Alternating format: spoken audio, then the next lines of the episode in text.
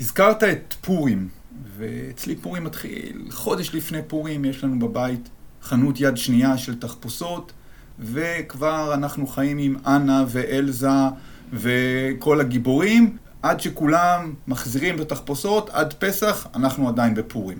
איך זה אצלך, יואל? היי, אחין. אצלי, אה, פורים, השבועות לפני פורים עומדים בעיקר בסימן המערכונים אה, במסיבה הקהילתית אה, במקום שבו אני גר. אני בדרך כלל משתתף באחד המערכונים ומבלה את הימים לפני פורים בחזרות אל תוך הלילה למערכונים. אנחנו היום רוצים לדבר על פורים, יואל. ואני אציג את עצמי, קוראים לי אחין אפשטיין, ואני מפתח תכנים במט"ח ומרצה באוניברסיטה הפתוחה. ואתה? אה, שמי יואל קרצ'מר רזיאל, אה, מלמד במכללת אחווה אה, ובמרכז יעקב הרצוג, מפתח תכנים גם במט"ח. כולנו מכירים את פורים כבר הרבה מאוד שנים, מילדותנו, תחפושות, רעשנים, אבל באמת, איפה פורים מתחיל? ממתי אנחנו שומעים על פורים ומכירים אותו? נורא מפתה לומר שפורים מתחיל בפרס אי שם, בדיוק כמו שמופיע במגילה, אה, עם אירוע היסטורי של אה, רדיפה של היהודים והצלה וחג. אבל אולי זה לא כל כך פשוט. למה אתה חושב שזה לא פשוט? למה, מה, זאת אומרת, יש לנו מגילה, מספרת, היה אה, אירוע, אחרי זה קבעו על זה חג, למה אתה שואל את השאלה הזאת בכלל? כי כשקוראים את המגילה, בעיקר את סוף המגילה, יש איזושהי תחושה שמנסים להצדיק חג קיים, או לתת תוכן היסטורי לחג קיים שלא לגמרי יודעים למה חוגגים אותו. ההדגשה הזאת, על כן עושים ככה וככה. החג כבר קיים, השומעים מכירים אותו, המגילה מניחה שהקהל מכיר את החג, ורק צריך להסביר לו למה החג קיים. אז זה מעלה את החשד שאולי בעצם אה, החג אולי יטבע מסיבות אחרות, ו... אה, כשמנסים להסביר אותו, כי לא זוכרים כל כך למה חוגגים, נותנים לו הקשר היסטורי. כשאתה מדבר על הקשר היסטורי, אז המגילה עצמה, לא כל כך אה, ברור אם זה באמת היסטוריה אמיתית, כי יש שם משהו מאוד מאוד עלום, מין בועה שמתחילה ונגמרת, ואין פה איזה קישור לאיזה אירוע היסטורי שאנחנו מכירים ממקום אחר. אנחנו לא צריכים אה, להיבהל מכך שאירוע היסטורי כמו הסיפור של הגזרות של היהוד, על היהודים והצלתם לא מופיע לנו במקור חיצוני.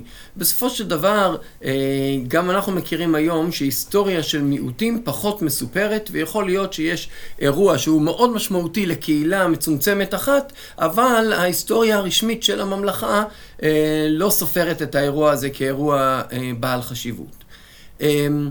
אבל באמת הסיפור יכול להיות שהוא לא היסטורי בדיוק כמו שהוא מתואר, אבל הוא בהחלט מתחבר לתרבות שאנחנו מכירים. הוא מתחבר לתרבות פרסית ולדמויות אה, מוכרות ולמוטיבים מוכרים. אה, אני אזכיר כאן למשל אה, שההיסטוריון הרודוטוס ההיסטוריון היווני, במאה החמישית לפני הספירה, כשהוא מתאר את הפרסים, הוא מתאר תרבות שלטונית שמזכירה מאוד דברים שאנחנו מכירים מתוך המגילה. למשל, השכרות, אה, הרודוטוס מתאר תהליך קבלת החלטות שמחייב שלב של דיון בשכרות. אה, ובלי זה אי אפשר לקבל החלטות בתוך חצר המלך הפרסי. בין אם הוא מתאר אירוע, אה, מציאות היסטורית אמיתית, ובין אם אה, מציאות מדומיינת, זה מאוד דומה לתיאורים שאנחנו מכירים מתוך המגילה.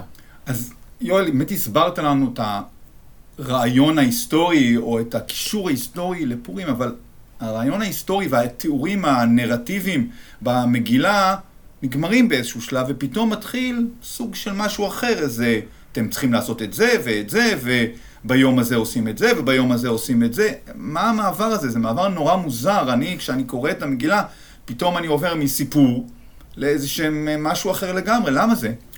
טוב, אם באמת הסיפור רק בא לשרת את החג עצמו, ואני לא בטוח שזה ככה, אבל זאת בהחלט אפשרות, אז באמת אה, חייבים בסוף להגיע לשאלות המעשיות. אה, יש כאן אולי גם אג'נדה פנים-יהודית. אולי היה ויכוח על החג הזה והיה צריך לחזק אותו באמצעות הסיפור. אה, ושוב, זה לא אומר בכך שהסיפור, שלסיפור אין שורשים היסטוריים. גם סיפור עם שורשים היסטוריים, לפעמים צריך להנכיח אותו אה, ולתת לו אה, בולטות, ו, או להחיות אותו מחדש אם הוא קצת אבד מהזיכרון. אבל זה מאוד מאוד מתאים בכלל לרוח של החגים בעולם היהודי, שיש הרבה יותר דגש על מה עושים מאשר על מה בדיוק היה. אמ, במקרה הזה, יכין, יש פה משהו מעניין שמזכיר גם קצת את פסח.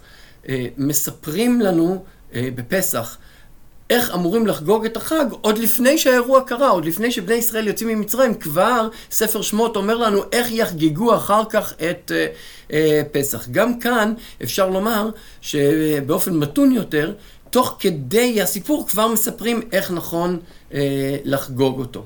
והזכרת את פסח, וזה דווקא מעניין מאוד, כי מה שאנחנו יודעים שמצווים לעשות בפסח, או מה שכתוב בספר שמות, ואחרי זה אה, מפותח בהמשך התנ"ך, שונה לגמרי ממה שאנחנו עושים, או מה שאנחנו מצווים לעשות בפורים. כי אם בפסח יש פה ריטואל של קורבנות, פורים, א', ודאי שאין קורבנות, זה כבר אחרי המקדש, אבל מה יש לנו? יש לנו משהו אחר לגמרי מבחינת התוכן. מעניין שהמגילה מדברת על אה, משתה ושמחה, משלוח מנות, מתנות לאביונים. במיוחד משלוח מנות ומתנות לאביונים, אה, מזכירים לנו משהו שאנחנו מכירים ממקומות אחרים של אותה תקופה, ממקורות אחרים בתוך התנ"ך. בספר נחמיה, למשל, מתוארים, מתואר משהו שמאוד מזכיר משלוח מנות ומתנות לאביונים, דווקא לגבי ראש השנה. ונראה שמה שהמגילה בעצם אומרת זה כמו שאתם חוגגים בחגים אחרים.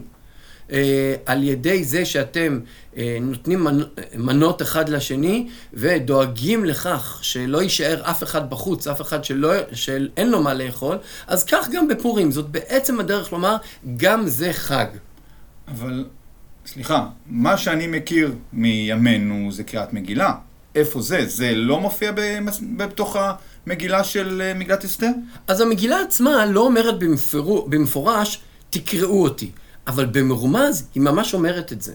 כאשר אה, המגילה מדברת על לקיים את דברי האיגרת הזאת, אפשר להבין את זה לקיים את הציוויים הנמצאים בתוך האיגרת, אבל לא רחוק לקחת את זה למקום של לקרוא את הטקסט הזה, במיוחד כשאנחנו מגיעים לתוך העולם החז"לי, שבו טקסט, לטקסט יש מקום מאוד משמעותי, אז לא מפתיע בכלל שהם הבינו את הפסוק הזה, את הציווי הזה, אה, כהוראה לקרוא את הטקסט של המגילה, ובעצם אם אנחנו מסתכלים במשנה, יכין, אפשר לראות שהמשנה מדגישה את הקריאה של המגילה, בעיקר, זה פורים מבחינת המגילה, מבחינת המשנה, זה בעיקר אה, הוראות אה, מדויקות איך צריך לקרוא את המגילה.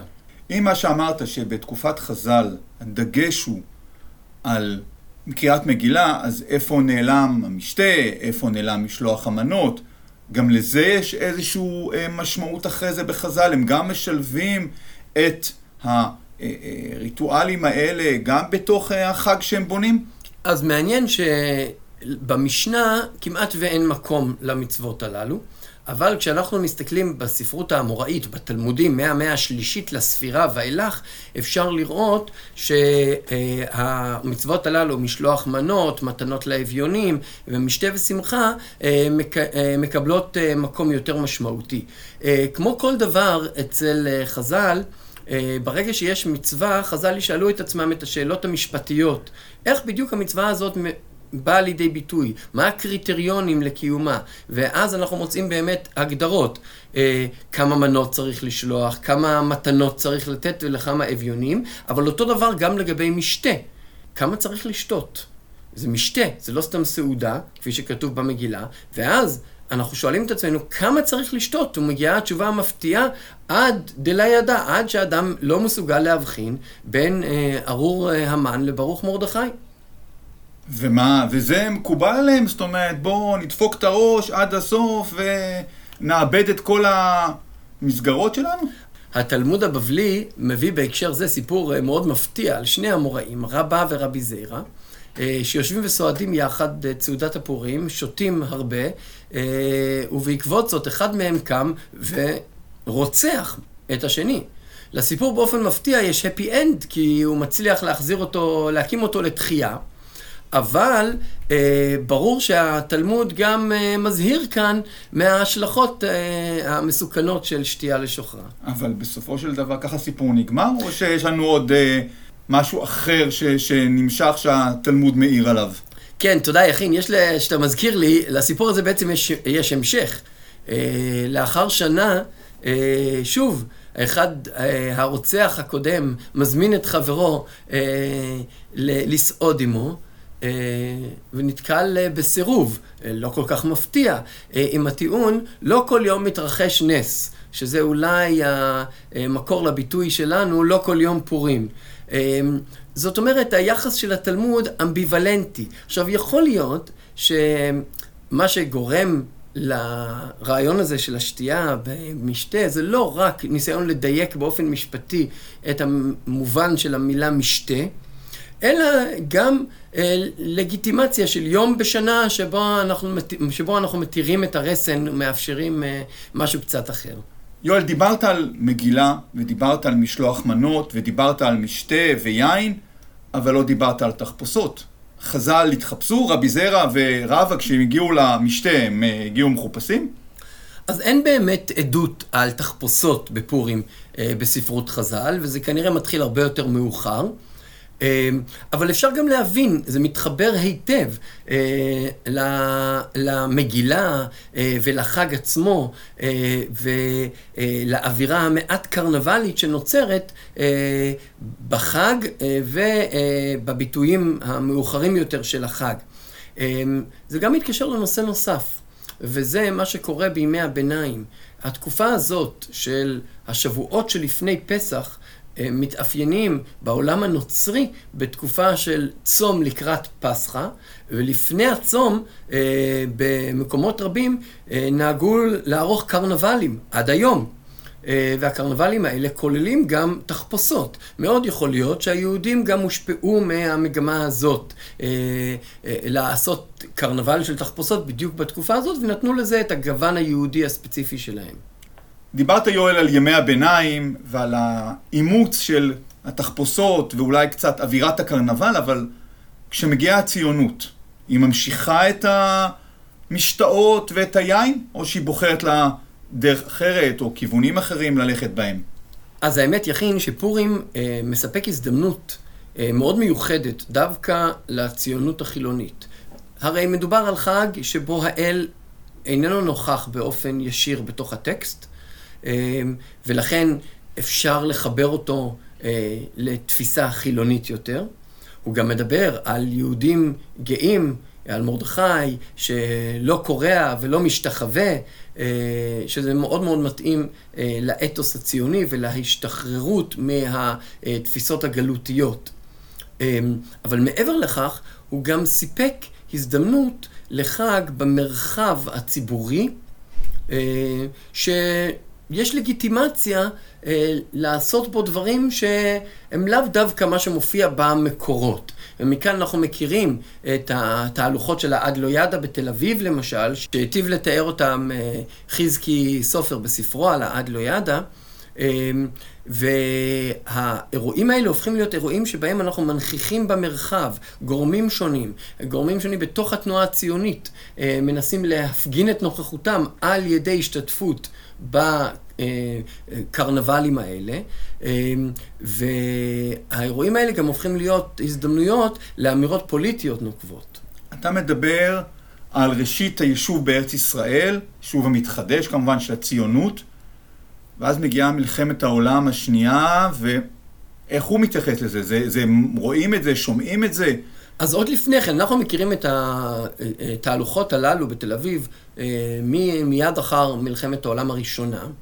וכפי שחזקי סופר מתאר, מתחילת שנות ה-30 עם עליית הנאציזם בגרמניה, כבר אפשר לראות את התגובות לכך בתוך העד לא ידע בתל אביב. עוד בשנת 32, אה, ומהשנים האלה ואילך, אה, המן מקבל בולטות גדולה בתוך התהלוכה, כאשר לכולם ברור אה, מי זה בעצם המן ועל מי בעצם מדברים. בהמשך יש תגובות ישירות ממש לשריפת ספרים או לאירועים אחרים שאירעו בגרמניה ממש סמוך למועד של פורים, והעד לא ידע מגיבה לזה, ונותנת בכך גם ביטוי פוליטי כסוג של מענה למה שקורה באירופה. אבל גם אה, הזדמנות להשמיע את החרדות אה, של היהודים אה, לגורלם ולגורל אה, משפחותיהם אי שם. דיברת יואל על האירועים ההיסטוריים, מ... אה, התחלנו כבר מ... באמת מהמגילה ועד אה, תקופת הקמת המדינה, אבל בישראל של, אה, לא יודע, שנות ה-70 וה-80 וה-90, מה קורה לפורים? פורים משתנה או שהוא מתחיל להיעלם ולצאת מה... לוח השנה? קודם כל, הוא ודאי לא יוצא מלוח השנה. באמת, אה, פורים בעשורים האחרונים תפס כל מיני כיוונים חדשים, אבל אני רוצה לדבר על היבט אחד, והוא ההיבט הפוליטי. אה, במיוחד הורגשו הדברים בשנות התשעים, כאשר פורים הפך להיות סוג של מוקד בתוך הסכסוך הישראלי-פלסטיני. הטבח במערת המכפלה אה, והפיגועים שהיו אה, במשך מספר שנים בפורים הדגישו את המתח, יצרו מתח גדול בציבור וחרדה לקראת פורים, מה הולך להיות השנה. אמ, ומצד שני, גם השיח סביב פורים נתן איזושהי הצדקה לתפיסות כאלה ואחרות של אה, הסכסוך ושל מה שקורה אה, אה, מסביבו. כך שפורים הפך להיות לא רק משהו פולקלוריסטי או דתי, אלא גם אה, משהו שהוא משמעותי בתוך החיים הממשיים, אה, החיים עצמם, כפי שנהוג לומר. הגענו לימינו, בעידן ה... האינסטגרם והוואטסאפ והטיק טוק, לפורים יש איזושהי זכות להישאר, יכול להיות שבשלב מסוים, יאללה, כבר הפסיקו להתחפש, והוא ייעלם מהמפה של לוח השנה. בעיניי אה, יכין ספק רב אם זה יקרה. קודם כל, גם חגים אחרים לא נעלמים כל כך מהר, הם מקבלים אולי גוון קצת אחר, דגשים אחרים, אבל הם לא נעלמים מלוח השנה הישראלי אה. אה, פורים במיוחד, אפשר לומר שיש לו אה, המשך, המשכיות אה, בגלל ההיבט הצרכני. יש תעשייה שלמה של אה, ייצור ויבוא של תחפושות, תעשייה שלמה של מסיבות. וגורמים כלכליים שמעוניינים לתדלק את המשך החג הזה, וכאשר ילד מנדנד להורים שלו להתחפש, זה לא רק כי זה הרצון העמוק שלו לקיים את מצוות החג, אלא כי גם הוא מושפע מהמסרים הצרכניים שמושמעים אה, בכל מיני מקומות. ולכן, אה, כמו שקרה לחג המולד בארצות נוצריות, שהצרכנות הפכה אותו למשהו הרבה יותר חזק אולי ממה שהיה קודם, אז גם לגבי פורים, אה, לצריכה ולתרבות הצריכה יש חלק אה, חשוב בהנצחה ובהמשכיות אה, של החג. מעבר לעובדה שכנראה שהחברה צריכה איזה יום אה, משותף של התפרקות, יום שבו אפשר קצת לשכוח מדברים אחרים, ולכן זה גם עונה על איזשהו צורך נפשי פסיכולוגי. תודה רבה יואל, היה מרתק ומעניין. התחלנו מאירוע היסטורי, אולי של מיעוט, אבל בתוך ממלכה, גלובליזציה ענקית של 127, 127 מדינות.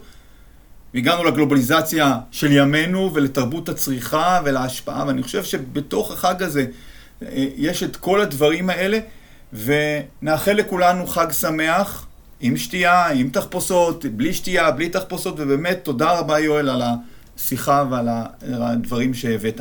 תודה רבה יכין, להתראות, חג שמח.